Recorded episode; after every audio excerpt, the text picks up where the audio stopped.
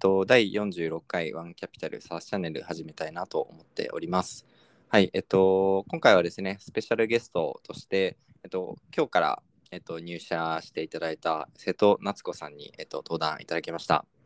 瀬戸さん、よろしくお願いします。よろしくお願いします。はじめまして、こんにちは。瀬戸夏子と申します。お願いします。お願いします。はい。なんで、あの、いつもは、えっと、まあ、SARS とか、えっと、まあ、クラウドに関するお話をしてるんですけど、えっと、今日はちょっと新メンバーの紹介ということで、まあ、瀬戸さんに、まあ、これまで、えっと、どういう学生生活過ごされてきたのかとか、どういったそのキャリア積まれてきたのかとか、ワンキャピタルに、まあ、あの、まあ、どういったところに興味を持って、まあ、今後どういったことをしていくのか、みたいなところをちょっと、まあ、質問させていただく回として、えっと、やらせていただきたいなというふうに思っております。はい、はいよろしくお願いします。はい。で、あの、ちょっと簡単に瀬戸さんからじゃあ自己紹介お願いできますか？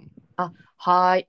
えー、と改めまして本日ワンキャピタルに入社させていただきます瀬戸夏子と申します。えっ、とこれまではですね、えー、と約11年にわたって、えー、と外資系の戦略コンサルティングファームである、えーストラテジーですね、うんあのうん PWC グループの、えー、と戦略チームなんですけれどもそちらで、えー、とコンサルタントをしておりました。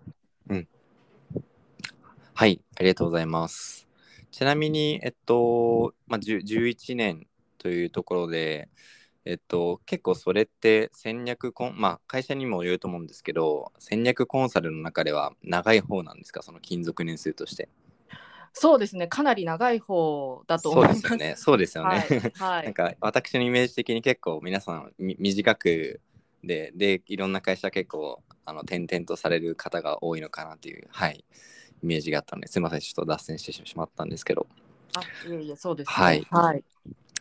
ありがとうございます。じゃあちょっとえっとまずそうですね。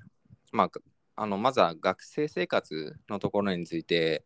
ちょっと質問というかあのお聞きしたいなと思っているんですけど、はいえっと、まあ、中学まで関西で過ごされて、で高校から単身でアメリカに渡られたんですよね。あそうなんです。はい。うんうんあの私はもともと生まれは関西なんですけれども、はい。えっとで中学卒業まで関西で過ごしていて、で中学卒業後にちょっと唐突なんですけど、親元を離れてアメリカの、あの全寮制のいわゆるボーディングスクールに進学いたしました。うんうんうん、なるほど。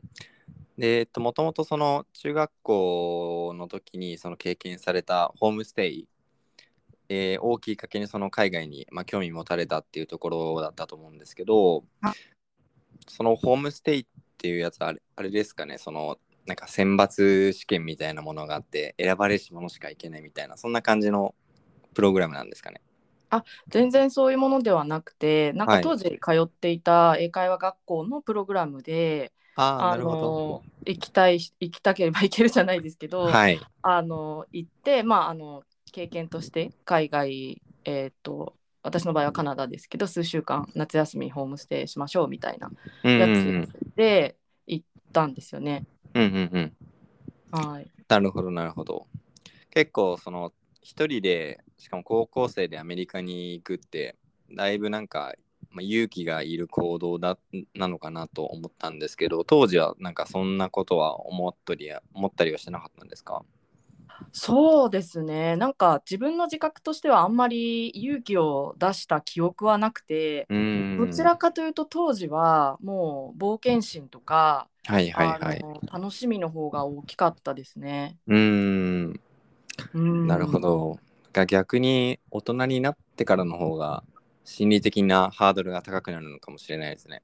それはそうだと思いますね。なんか、うん。家族とか友達と離れるのが寂しいみたいな気持ちって、なんかむしろ大人になってからの方がうんなんか強く感じるようになった気がして、うん。はい、結構大人になってからも海外と日本行ったり来たりしてた時期があったんですけど、うんうんうんなんかそっちの時の方がなんか寂しいなっていうか家族で行きたいなみたいな気持ちになることが多かったように思いますね。なるほどなるほど。わはい、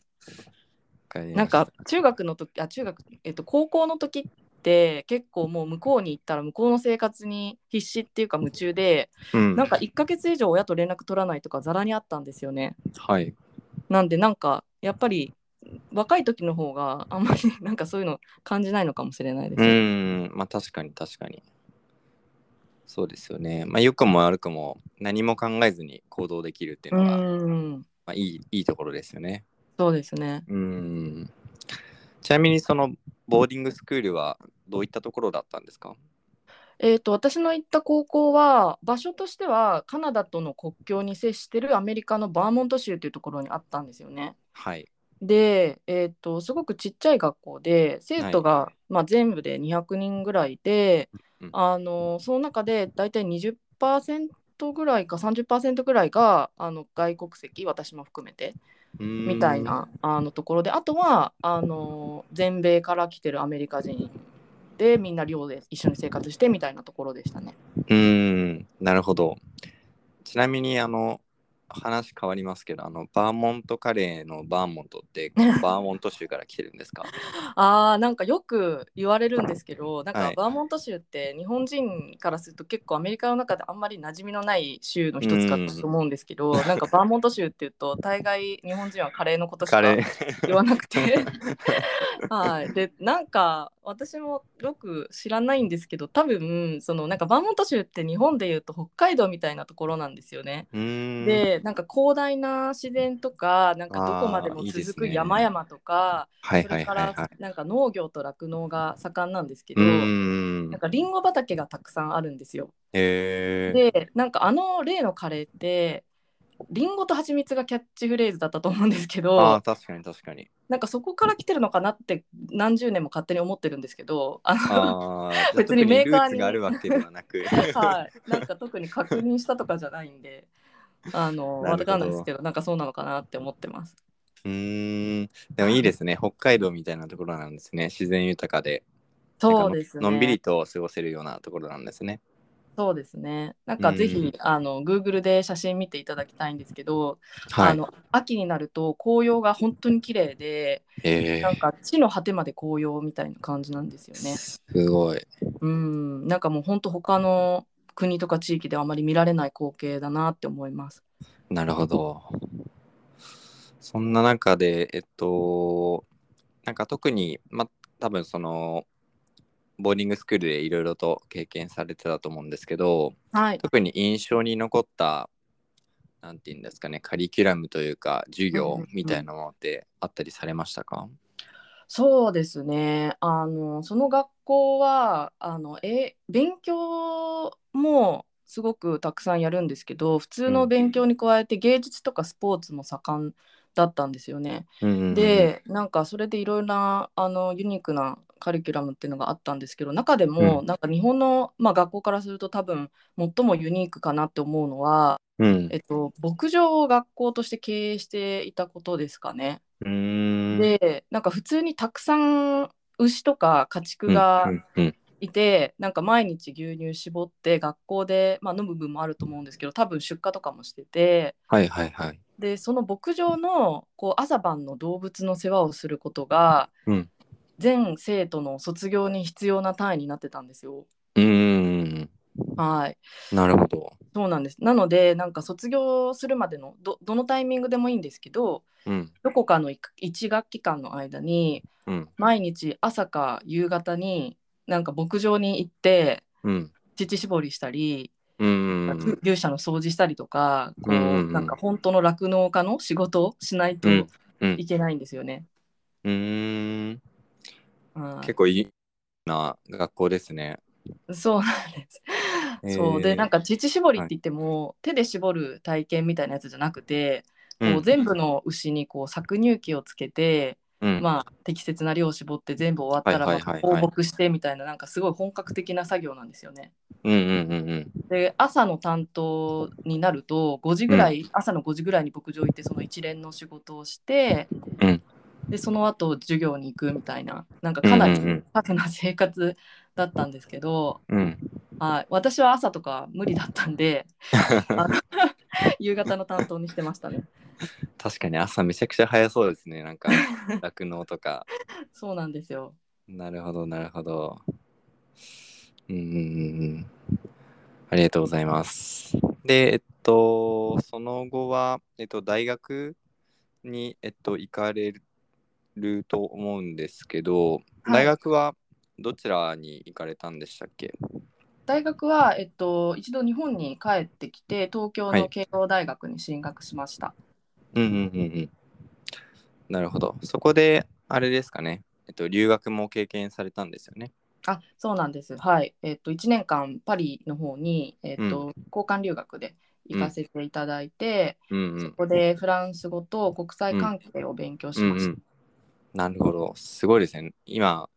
ぶっちゃけな何カ国語喋れるんですか？いやもう全然 基本的には日本語と英語なんですけど、はいあのちょびっとフランス語みたいな感じですかね。なん、かパリにいた頃はもちろんフランス語で生活とか勉強してたんですけどはい。帰国してから使う機会があんまりなくて、結構忘れちゃってますかね。うん。うんはい、うんでなしたように勉強してます。ああ、そうなんですね。はい。でももうやっぱり英語はもうペラペラネイティブっていう感じなんですよね。そうちょっとなんかそういうふうに言われるとなんか 自分としてわかんないですけどそうですねあの英語はまあ英語はもうずっと使う機会もありますし、うんうんうんもっと若い時からずっとやってたんで、はいそこのなるほど全然違いますね。うん。まあ結構やっぱりうちの社員は、まあ、代表も含めてですけどあの英語ペラペラの人が多いんでなんか逆に僕全然わかんないんですよ英語とか英語話せないんでなんかどんどん疎外感が生まれるというかなんか 英語を英語話せるのなんかすごいなっていう感じはしてますねすごい。えーうんで、えーっと、その後、あれですかね、えっと、大学卒業後に、シカゴ大学の大学院に行かれたんですよね。あそうですねはい。うんうんうんうん。で、えっと、その後は、どういった道に進まれたんですか？はい、えっと、シカゴ大学でも国際関係を勉強して修士号を取りまして、で、一度ですね、アメリカのワシントン DC にあるシンクタンクに就職したんですよね。うんうんはい。で、なんか、あのまあ、私、国際関係っていう分野に携わってたこともあって、うんその私と同じ大学院に留あの在籍してた、まあ、学生の多くが結構アメリカの、まあ、政治に関係していくような仕事についていくのでやっぱりワシントン DC って一つの大きいなんて言うんでしょう行き先っていうか、うはい、だったんで、まあ、そういうちょっと自分も行ってみたいなみたいな憧れもあって、うんはい、ちょっとそのままアメリカに残ってうんワシントンの方にしばらく住んでました。なるほどなるほど。はいそのシンクタンクでは、えっと、どんな仕事されてたんですかね？はいえっと、この会社にいた時はあの環境とかエネルギー部門のチームにもう配属になっていたので、はいはい。その分野に特化したリサーチとかコンサルティングを、うんえっとやってましたね。うーん。なるほど、なるほど。じゃあもうそこからコンサル業界にもう入って、で、えっと、そうですね、当時はその環境とかエネルギー分野に特化してやられてたってことですよね。はい、うんうんうんうん。なるほど。なんかその中で一番思い出に残ってるプロジェクトとか仕事とかって、まあ、あの話せる範囲でいいんですけど、何かあったりされますか？あーアメリカにいた時ですか？そうですね、そのシンクタンクにいた時はいですね。はいはい。はい。そうですね。なんかあの結構えー、とその時も小さいチームだったんであの、もう入った瞬間から自分で何でもやるみたいなところがあって、はいはい割。とこう一人であのアメリカ中出張したりとかしてたんですよね。うん。でエネルギーに関係するあのリサーチとかが多かったんで、うんあ当時特にそのオバマ政権でなんかグリーンニューディールって言ってこう原子力発電とかどんどん進めようみたいなタイミングでうんそれでなんか原子力発電関係の支援とかもあの私たちのチームでしてたことがあってうん。関係でそのアメリカの原子力発電所にこう一人で出張に行ってなんかそこの人にいろいろ内部まであのえこう案内してもらって原子力発電所のなんかいろんな機器とかについて、うん本当その中に入ってあのなんか放射線測る機械とか体につけてあうの、ん。線量浴びすぎないようにしながらはいはいはいはい。いろいろこう生で見ていくみたいなことがあってでそれをあのと日本から来たクライアントの方に案内したりとか説明したりとか、うんうんなんか商談したりとかしたりしたんですけど、それは結構なんか私の中では当時あの生々しい体験というかうん。結構印象に残ってますね。なるほど、なるほど。そういうことですね。で、えっと、その後、えっと、ストラテジーその前職に入社されたと思うんですけど、そこなんか入社の背景とか、その辺についてもぜひ教えていただけますか？はい、ありがとうございます。そうですね。あの、まあ、私、かなり、あの、行き当たりばったりでここまで来ているので、なんかそんな壮大なというか、高尚な何か、あの、思いがあったというわけでもないんですけど、ぶっちゃけ。うんはい。ただ、あの、まあ、前職、前職というか、一つ目の会社の時に、環境エネルギーっていうところに特化しながら、あの、まあ企業の支援をやり始めて、うんよりこう、まあ、大規模なプロジェクトであったり、全社的な経営経営コンサルティングをやっていきたいなっていう気持ちにすごくなったんですよね。うんうんでその時に、まあ、戦略コンサルティングファームに興味を持つようになって、うであと、まあ、同時にしばらくアメリカに住んでいて、まあ、やっぱりあの自分は日本人なので、まあ、これからも日本との関わりってなくなっていかないんだろうなっていう実感がすごくあって、うん。そういうこともあってなんか、えー、とそうですね。なんか若いうちに日本でしっかり働く経験もしといた方がいいのかななんていう気持ちも持ち始めてたんですよね。うん。でまあそういうタイミングで当時あの、まあ、ブーズカンパニーっていうアメリカ系の戦略コンサルティング会社があったんですけど、うん。今あの PWC と統合してストラテジーっていう会社になっているんですがうんあのそちらの東京オフィスの方からご縁いただいてうそのんタイミングで、えーまあ、転職というか日本にうん帰国するということになりました。なるほど。そうすると何年ぶりの日本になるんですかね、その時は。その時は、えーっと、3年ぶりぐらいですかね。そのあ、前に3 1年ぶりぶり回、そうですね、あまあ、4年ぶりぐらいですかね。うはい。応、学部時代に日本に3年間いたので、そこかはいはいはいら卒業して、アメリカに行ってっていう形で、うんそうですね、3、4年ぶりぐらいでしたかね。なるほど、なるほど。でもあれですね、多分その間も、アメリカにいらいる間も、あのちょくちょく帰ってたりはされたんですかね、実家とかに。いや、ほとんどなかった気がします、あそうなんですねその時は。うんはい。うんうんうんうん。なるほど。で、えっと、ストラテジーに、まあえっと、11年ぐらい、まあ、在籍されたというところだったと思うんですけど、はい。えっと、どういったことをされたのかっていうのをちょっとお話しいただけるとありがたいです。はい。えーとまあ、ストラテジーでは最終的に11年今日在籍しているので、うんまあ、かなりあのいろんな業界とかテーマでプロジェクトは経験してきましたね。なんか、うんうんうん特に、えーとまあ、大体他のコンサルでもそうだと思うんですけど、うんうんうんあんまりその若いうちに一つの業界とかテーマにこう、えー特化しないっていう方針なので、うん結構いろんなことやってきましたね。うん、なるほど。あの今朝発信されたブログにあその金融とかエネルギーとか製薬とか小売りとか結構いろいろそのいろんなセクターのそのコンサルされたっていうのを、えっと、拝見したんですけどどのプロジェクトまああのセクターでもいいんですけどが一番面白かった印象に残ってますか？そうですね。まあ、うん、なんか本当にいろんな、11年の中でいろんなあのクライアントさんとかテーマで、うんなんで、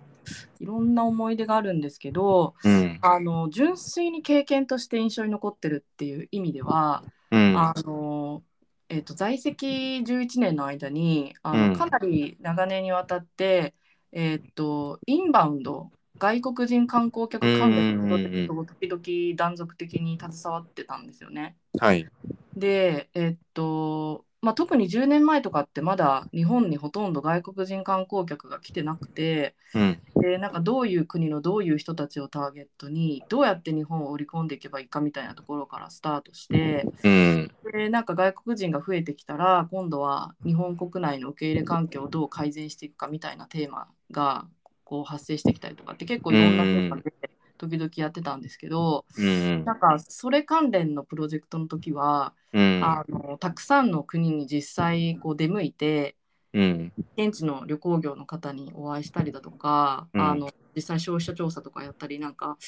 市場調査とかすることが多かったんですけどうん。海外の方から日本はどう見られてるのかとかうんなん。か日本人から見ると何でもないことが海外の方すごく面白いと思われてたりとかっていうことの発見が多くてうん。すごく純粋に私も日本と海外をこう行ったり来たりしてたバックグラウンドがあったので、はいはいはい。海外の方の目線で日本の魅力を発信したり、それをこう日本の経済効果につなげていくみたいなところがはい。結構実現できた部分があってすごく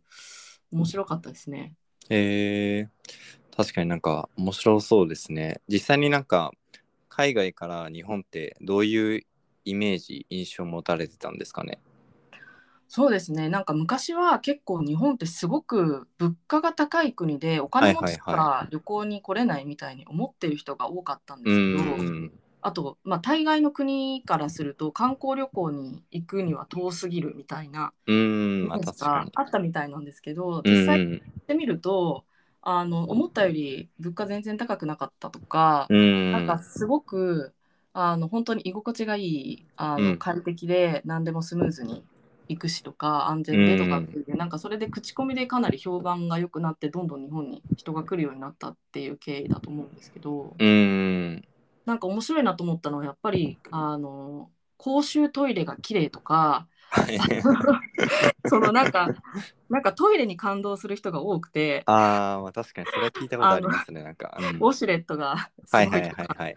なんかそういうなんかいろんなあの私たちの日常にあるいろんなことがあの海外の方からはすごく感動するポイントだったりしてうん。あの面白かったですね。なるほど。なんかあれですよね。海外の公衆トイレだとお金払わないと使えないとかあったりするんですよね。確か。ああそうですうん。ね。はい。確かにそう。かはい。結構そのセグメント別にこう深掘りしてどういうかどういう国のどういうセグメントの人に来てもらいたいかとかっていうのをやったりしてたんですけどうんうん。なんかアラブ系の大金持ちの方の旅旅行行動とかう旅行ん。価値観を分析したりとか、うん実際ちょっとアラブ系の国に行ってあの、うんそういった方々にお会いしたりとか、うん。あなんか普段接することのない世界に触れる機会も多くてなんかそういった意味でもとても刺激的でしたね。うん。確かに確かに。そうですね。まあインバウンドはもうコロナでほとんど蒸発してしまったんであれなんですけど、まあ徐々にその多分規制も緩和されて、で今しかも円安なんで、あのーまあどんどんいろんな外国の方がまあ来ていただけるといいなとははい思いますね。そうですね。うん。わかりました。あとはそのブログにもその仕事とそのプライベート、その育児の部分の両立のところについても触れられてたと思うんですけど、そこについて、まあ、大変だったこととか、あとその、何ですかね、さ周りのサポートで、えっと、支えられたこととか、その辺とかっていかがですか？そうですね。なんかあの私は4年前に、えー出産を第一子の出産をしたんですけど、うんやっぱりそれまでは私も結構あの猛烈に仕事するタイプで、うん。あの基本的には仕事を最優先に、うんあの。必要であれば、まあ、夜遅くでも休日でも仕事するみたいな生活をしてたんですけどうんやっぱり子供ができるとちょっとそれでは全く立ち行かなくなってしまって。うんうんで、まあ、コンサル業界って全般的にそうだと思うんですけどやっぱりまだまだその女性が少ないんですよね。うんなのであのやあのこお子さんを、えっと、お子さん小さいお子さんがいてずっと続けてらっしゃる方ってまあ実際そんなに多くなくてうん。あのなんかこうリアルに自分に当てはめられるロールモデルみたいなものがなかなか見つからないというか少ないんですよね。うんだからなんかその点でまずあの自分がこれからどういうふうにあのやっていけばいいのかなとかあの本当に細かい日々の,、あのプライベートとのバランスの取り方とか、まあうん。なんか tips みたいなとこも含めてうん。結構最初は全然身近にあの参照できるあの情報がなくてうん。結構そこから手探りっていう感じでしたね。うんうんなるほどなるほど。ありがとうございます、まあ、そこまでがえっとワンキャピタルにえっと三角線までのお話ででまあここからなんですかねえっとワンキャピタルにえっとまあ参画したまあ理由とかえっと、どんなことやっていくのかっていうお話を聞ければなと思うんですけど、はい。えっと、まずそのそうですねワンキャピタルに何ですかねその一番やっぱり魅力を感じていただいたところっていうのはどういったところになるんですかね？そうですね、あのーまあ、私も11年ちょっとコンサルをやってきてなんか最初はその,、その時々であの旬のテーマに携わっていけることがすごく楽しくて、まあ、新しいことをつ、あの次から次へとまあ勉強してうん。やっていくっていうのがすごく刺激的だったんですけど、うん。まあ、だんだんなんかもう少しあの長期的に、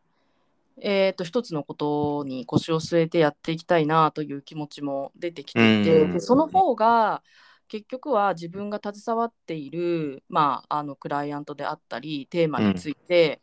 えーなんかもう少し本質的な支援がしていけるんじゃないかなっていう気持ちを持つようになってたんですよね。うんうん。で、えっと、なんかそういうことを考えてる時にあのワンキャピタルに、まあ、出会いましてというか、うんはいうん。であのこの、まあ、なんていうんですかね LP 企業の、えー DX アドバイザリーを長期間にわたってやっていくっていうビジネスモデルを聞いて、うんあの私が感じていたこととすごくあの合致したのでそこのなんかビジネスモデルとかビジョンにあのまずは惹かれたとても興味を持ったっていうのがきっかけですね。うんなるほどなるほど。そうですよね。まああのまあ VC もそうですしその LP の、えっと、大企業の DX をやってるっていうのは、まあ、日本だと多分ほとんどないというか、まあ、おそらくうちだけなのかなとは思うので、まあ、そこが非常に、まあ、ユニークに、まあ、感じていただいたところなのかなとは、はい、思っておりますというところなんですけど、まあ、瀬戸さんがその DX チームで具体的に今後、まあ、どんなことをやっていくのかとか、まあ、逆になんですかね、まあ、別に DX に限らず例えばその投資がしたいとかあのプロダクトを作りたいとかあのなんかそのチャレンジしてみたいこととかってあったりされますか？そうですね。あのまずは、えっと、ファンドに投資いただいている大企業のあの DX 支援をメインに取り組んでいく予定ですね。うん。でそれと並行してあの、まあ、研究と実践を通してというかですねワンキャピタルとしての大企業の DX の型をこう確立していきたいなと思っていてうん。そういったことにあのチームで取り組んでいきたいなと思っています。最後になんか瀬戸さんからこの視聴者の方にメッセージとかあればぜひお願いできればなと思うんですがえーまあ、DX を通して日本を元気にするっていうワンキャピタルのあのビジョンにもう100%共感をしておりますので、まあ、その中で今非常に、あのいろんな個性というかスキルを持ったメンバーがあのそれぞれに違う強みを持ったメンバーが今ワンキャピタルには集まってると思うんですようね。んでそのチームであの本当に力を合わせて、えー DX 支援とあの SARS の投資に取り組んでいきたいなというふうに思っているのでぜひ、うんあのどうぞよろしくお願いしますというところでしょうか。はいはい。すいませんあのあの最後はちょっとむ無茶ぶりな質問にしてしまったんですが はいはいということであの今回は、えっと、瀬戸さんにご登壇いただきました。はいはい。ちょっといつも以上にあのゆるりとした回に、えっと、なりましたが、はい。えっと、新たな強力なメンバーを、えっと、にジョインいただいて、えっと、ワンキャピタルこれで9名になりましたので、今まで以上に、えっと、起業家の支援、あとは、えっと、LP の企業の、えー支援、あとは、まあそうですね、プロダクトの開発というところに取り組んでまいりたいなと思っておりますので、ぜひ引き続き応援いただければなというふうに思っております。はい。では、あの今回の配信は以上となります。あの次回の配信でまたお会いしましょう。さようなら。ありがとうございました。さよなら。ありがとうございます。